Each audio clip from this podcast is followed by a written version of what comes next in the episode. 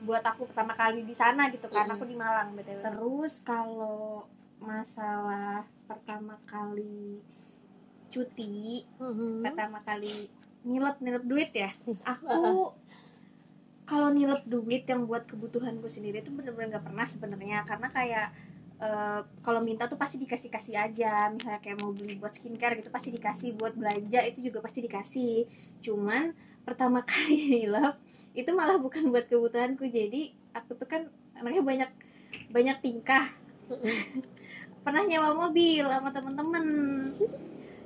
Kayak kita tuh suka namanya baru jauh dari orang tua Mm-mm. kan. Suka kayak kan biasanya kalau masih sama orang tua pengen liburan kayak ngepantai aja kok nggak boleh kak sama teman-teman padahal kayak jaraknya cuma satu jam itu benar-benar nggak boleh. Jadi kayak ngerasa kayak bebas lah gitu. Mau jadi aku tuh sering eh, liburan ke pantai ke kota ini ke kota ini gitu nyewa mobil.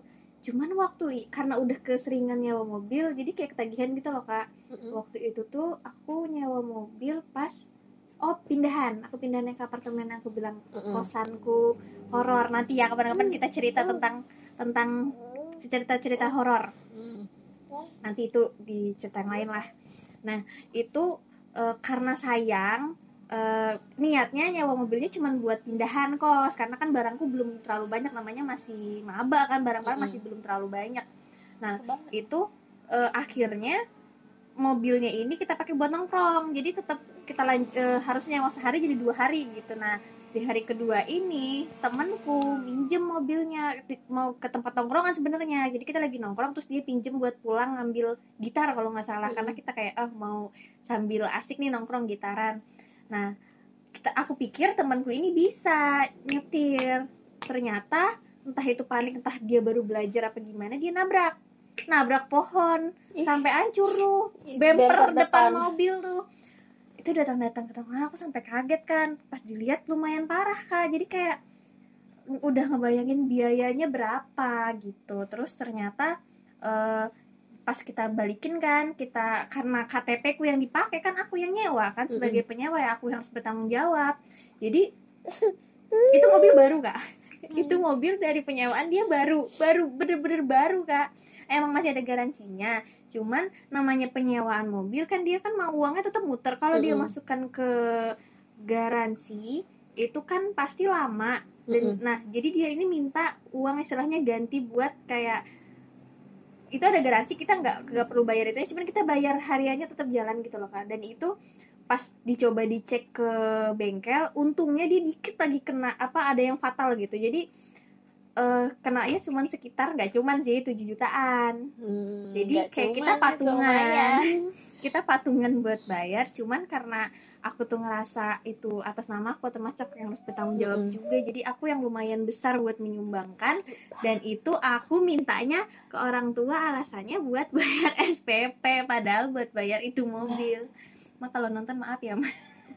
tapi aku udah pernah cerita sama masa pas udah pas udah bertahun-tahun kemudian nah itu pertama kali aku nilep bener-bener aku nilepnya maksudnya pertama kali nilep banyak biasanya kan 100 200 Mm-mm. biasa lah itu sampai 2 3 juta kayaknya Gitu. Kalau aku duit bulanan tuh dulu masih 500 ribu hampir sejuta lah ya Hmm. terus nilep duit itu nggak tahu berapa kalau di total kayaknya lebih banyak deh ya karena itu tadi kan gak dibayarin ke kampus kan Mm-mm.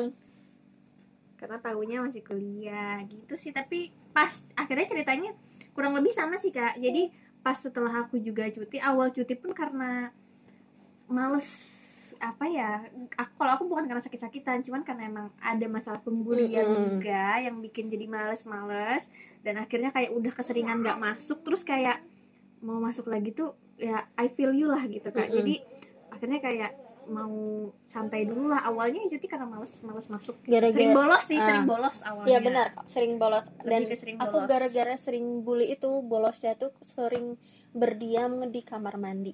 Hah, kamar mandi mana? Sekolah. Kampus oh enggak kamar mandi, sekolah kamar mandi sekolah kamar mandi kampus juga sih Sumpah, makanya dari situ tuh aku kayak ya udah biasa gitu sama penampakan penampakan di WC. WC. nanti kita cerita deh di WC sekolah tuh udah biasa banget sampai dibilang anaknya kunti juga ya ya emang gitu karena ya udahlah gitu nanti kita cerita di lain itu ada Buset part ini. buat cerita cerita horor. Nah kalau untuk pertama kali nakal yang aku pertama kali lakuin nakal waktu kuliah bukan dugem malah. Apa ya? Ya itu tadi sih kayaknya kalau dugem itu aku Hmm. pertama kalinya sekitar semester akhir kok aku malah semester akhir enggak yang semester semester awal semester awal tuh masih lurus lurus aja masih kayak lebih ke sering main keluar kota gitu gitu Mm-mm. Tapi justru aku awal kali dugem bukan karena kebanyakan duit bukan karena megang duit banyak. Justru malah pas nggak ada duit. Jadi eh, ada satu titik di mana eh, orang tua aku tuh eh, bisnisnya kerjaannya itu lagi ngedown banget. Terus uang bulanan aku tuh bener-bener dipotong dipangkas banget yang sampai buat bayar kosan aja tuh susah. Itu Mm-mm. tuh pernah sampai kayak gitu nah terus ditambah lagi waktu itu ketahuan sama mama masalah kuliah yang Mm-mm. sering gak masuk yang cuti itu cuti sendiri sebenarnya mencutikan diri itu Mm-mm. terus tambah Ya, lagi aku pernah jual laptop nah aku jual laptop tuh karena yang buat bayar itu tadi yang mobil tadi balik Mm-mm. lagi ke citra itu ketahuan nah dari situ baru eh aku tuh kayak stres banget tuh loh kak kepikiran. Nah kebetulan dapet temennya yang bisa dibilang gak bener yang ngajakinnya ke tempat begitu tempat dugem gitu. Padahal sebelumnya tuh aku udah sering banyak masalah tuh ketemunya sama temen-temen yang masih positif lah. Jadi diajaknya liburan diajaknya nongkrong. Nah waktu itu karena ngerasanya kayak pengen punya temen buat dengerin cerita lah kayak gitu. Nah akhirnya sering lah sering tapi kalau aku kak. Hampir Hmm. setiap hari. Kayak gitu. Terus lanjut nih. Pernah nggak sih ngeganja? Oh, kalau rokok tuh pasti identik sih sama ngeganja gitu. Oh, Dan aku- istilahnya ke arah narkoba ya? BNN hello? Enggak sih. Kan eh, karena Iya, iya, dulu iya. dulu kan kan dulu kan eh, dulu. Nggak sekarang. aku diperkenalin nama ganja tuh buat obat ini Obat obat, apa? Mm-mm. ini obat Dari isep teman aja nih? gitu ah, dari taman isep aja gitu isep lah aku gitu kan dan kebanyakan orang yang habis ngisep tuh kayak giting gitu kan kayak kayak ngefly gitu kan Ya, iya. dia aku enggak dong karena karena mungkin karena cuma nyoba gitu Mm-mm. doang nggak ada nggak ada efek sama sekali ngisep. gitu terus ya udah dari situ oh gini doang ya udah aku orang yang suka coba-coba sih sama hal-hal yang haram sama hal yang baru gitu. Jangan haram dong. Sama hal ya sama hal-hal yang baru gitu. Eh, kalau aku kalau secara sadar make Mm. nggak nggak pernah. Cuman pernah eh, di namanya di tempat dugem ya itu suka ada yang nakal. Oh Nah, itu aku pernah tuh sekali, tapi aku baru tahu dikasih tahunya tuh pas udah setahun kemudian mungkin. Ya, pokoknya udah lama setelah itu. Jadi aku pernah nih eh, dugem sama temenku, terus dia buat temen-temennya dari Bali. Nggak cuma dari Bali sih, dari luar kota lah. Nah, cuman yang ngasih ini dari Bali. Dia kayak Hmm. nggak tahu tertarik sama aku apa gimana. Sempet ngedeketin sih. Nah, itu ternyata dia bilang kalau waktu itu dia pernah ngasih. Dia nggak bilang apa. Cuman aku tahu itu obat. Ditaburin di minuman, di Minuman, makanan juga kan waktu itu ada kayak eh, french fries segala macam. Jadi dirembuk sama dia terus diinin aja. Makanya pantas aku bilang Hmm. pantas waktu itu aku tuh minum kayak cuman buat apa ya cuman buat ngehargain lah jadi nggak nggak banyak tapi rasa mabuknya itu kayak bener-bener teler banget sampai kayak sadar sih masih cuman kayak nggak kayak biasanya aja gitu nah dari situ aku baru tahu kayak oh berarti aku pernah nyobain gitu Itu tapi setelah saya itu udah gitu selesai udah tahu rasanya ya udah gitu. Karena penasaran doang Mm-mm. kan? Apa sih kenapa sih orang-orang suka banget sama kayak ginian Mm-mm. itu? Cuman oh pas tuh cuman oh gini. Udah. Udah udah lama banget udah kan lama itu. banget. 2000 Dan untungnya nggak nyampe 2011, ketagihan 2012 kali. Tapi betulnya kalau kayak rokok minum ketagihan nggak? Kalau minum masih bisa berhenti rokok juga masih berhenti sih. Untuk sekarang ya udah ya aku benar-benar apa ya kalau dibilang sama teman-temanku benar-benar bisa banget ngejauh dari kayak gitu-gitu ya nggak sampai yang eh, sampai edik banget nah, ya enggak. kalau aku malah kalau bilang kan tadi kalau eh, ngerokok nggak lengkap kalau nggak minum kalau aku tuh malah sebaliknya aku tuh dulu minum tuh kayak buat karena waktu lagi ada masalah Mm-mm. ya jadi pikirku buat senang-senang buat ngelupain masalah gitu cuman aku nggak yang too much too much Hmm. ngerokok tuh nggak jadi ya emang Aku- cuman buat ngedampingin waktu minum doang. Nah cuman aku minum tuh juga nggak nagih sebenarnya nggak suka malah karena rasanya nggak enak. Menurutku sampai sekarang aku tetap nggak terlalu suka. Kayak eh ya udah kayak gitu doang gitu loh rasanya. Malah aku nagihnya itu- di rokok. kalau aku kalau di rokok itu semua kayak teman stres nggak sih? Iya aku malah Jadi sempetnya nagihnya di situ. aku juga sempat depresi segala macam karena pembulian itu.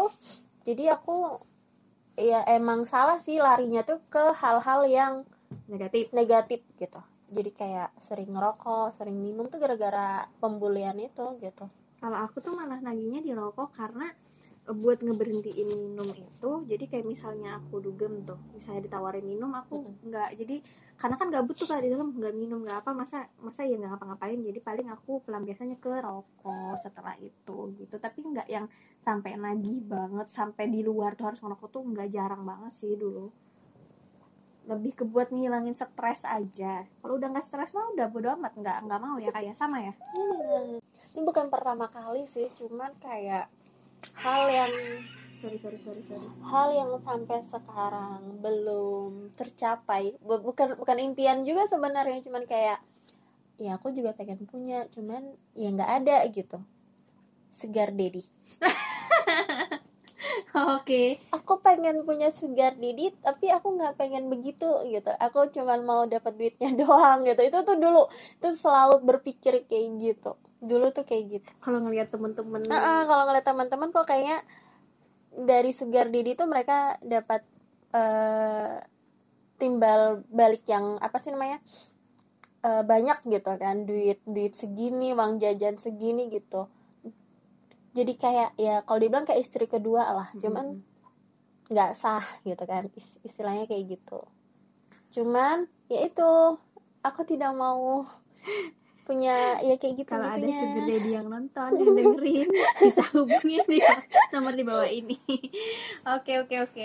Ngerti ngerti. Maksudnya pertama kali nggak pertama kali sih. Gimana ya? Bukan pertama kali sih cuman kayak pertama kali tahu sih aku pertama kali tahu tentang kayak sugar daddy sugar daddyan itu ya dari temen-temenku pas udah zaman yang zaman zamannya sering dugem Mm-mm. gitu kan. Ada yang pernah ngajakin cuman akunya nggak mau. Ngajakin ngajakinnya tuh nggak yang buat kayak aneh-aneh sih sebenarnya. Ngajakinnya karaokean aku pernah diajakin gitu karaokean eh, sama bapak bapak sama sugar daddy lah ya sebut aja sugar daddy. Sebut aja sugar daddy. Itu sebenarnya cuma karaokean nggak ngapa ngapain katanya nyanyi nyanyi aja nanti dikasih. Dan kalau denger denger sih zaman dulu ya lumayan lah dikasihnya. Cuma nyanyi doang bisa sampai sejutaan lebih bahkan gitu. Pak dan itu pun rame-rame. Cuman aku waktu itu nggak mau karena waktu itu alhamdulillah uang jajan masih banyak.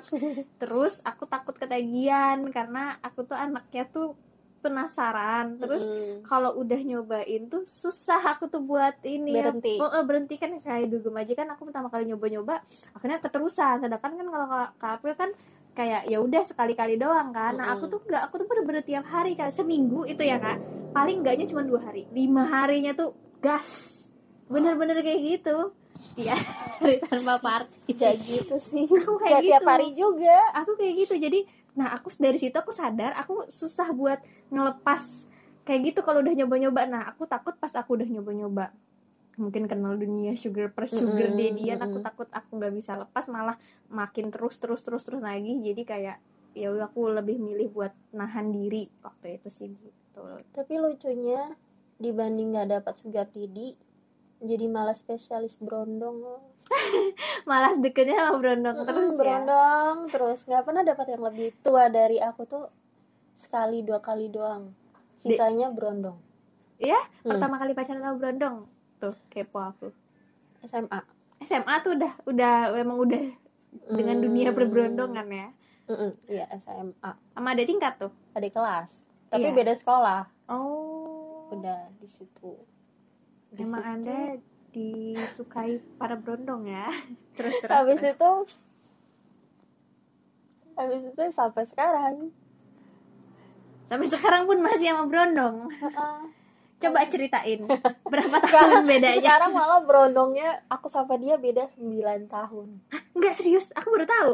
iya aku sama dia 9 tahun kan 91 dia 2000 ya aku pacaran sama anak 2000 coy dan aku 91 coy Bedanya 9 tahun. Wah. Pusing Tapi kan jodoh nggak ada yang Pusing tahu lo? kan, mana tahu jodoh gitu. amin Amin. tapi emang apa ya dibanding sama orang apa berondong-berondong yang pernah deket atau pacaran sama aku yang benar-benar bisa tahan sama sifat sikap aku tuh yang ini Kalau aku malah nggak pernah kamu berondong. Se- sebenarnya nggak kayak bukan nggak pengen sebenarnya kalau dibilang pengen nggak sama berondong enggak Cuman dapatnya gitu. cuman dapatnya selalu di bawah dan yang paling parah yang ini 9 tahun paling jauh usianya yang ini Heeh. ya sekarang ya. Eh, kalau aku eh, aku pernah deng tapi ya bukan nggak dibilang berondong juga. Aku kan 96 pernah pacarannya pas 97. Cuman paling bedanya berapa bulan gitu loh Mm-mm. karena kan aku 96-nya akhir September, nah dia 97-nya awal Januarian Mm. gitu lah. Cuman kalau sekilas ngelihat tahunnya sebenarnya kayak oh berondong gitu. Tapi sebenarnya nggak pernah. Yang jauh jaraknya nggak pernah. Tapi misalnya sama yang lebih tua pun aku nggak pernah yang jaraknya jauh banget. Maksudnya paling kurang lebih sepantaran gitu sama Mario aja kan aku bedanya cuma 2 tahun nggak yang jauh-jauh banget gitu. Intinya Iya. sudah tidak efektif. Jadi mendingan kita akhirin saja dulu. Ini namanya masih podcast coba-coba. Nanti mungkin kita bakalan lebih persiapan lagi. next bahas apa kak? Mungkin kita bakal bahas horor atau diet nanti deh ya. Yang pet- yang penting ini buat pembelajaran kita. Nanti kita bakalan lebih persiapan lagi. Dadah! Bye-bye.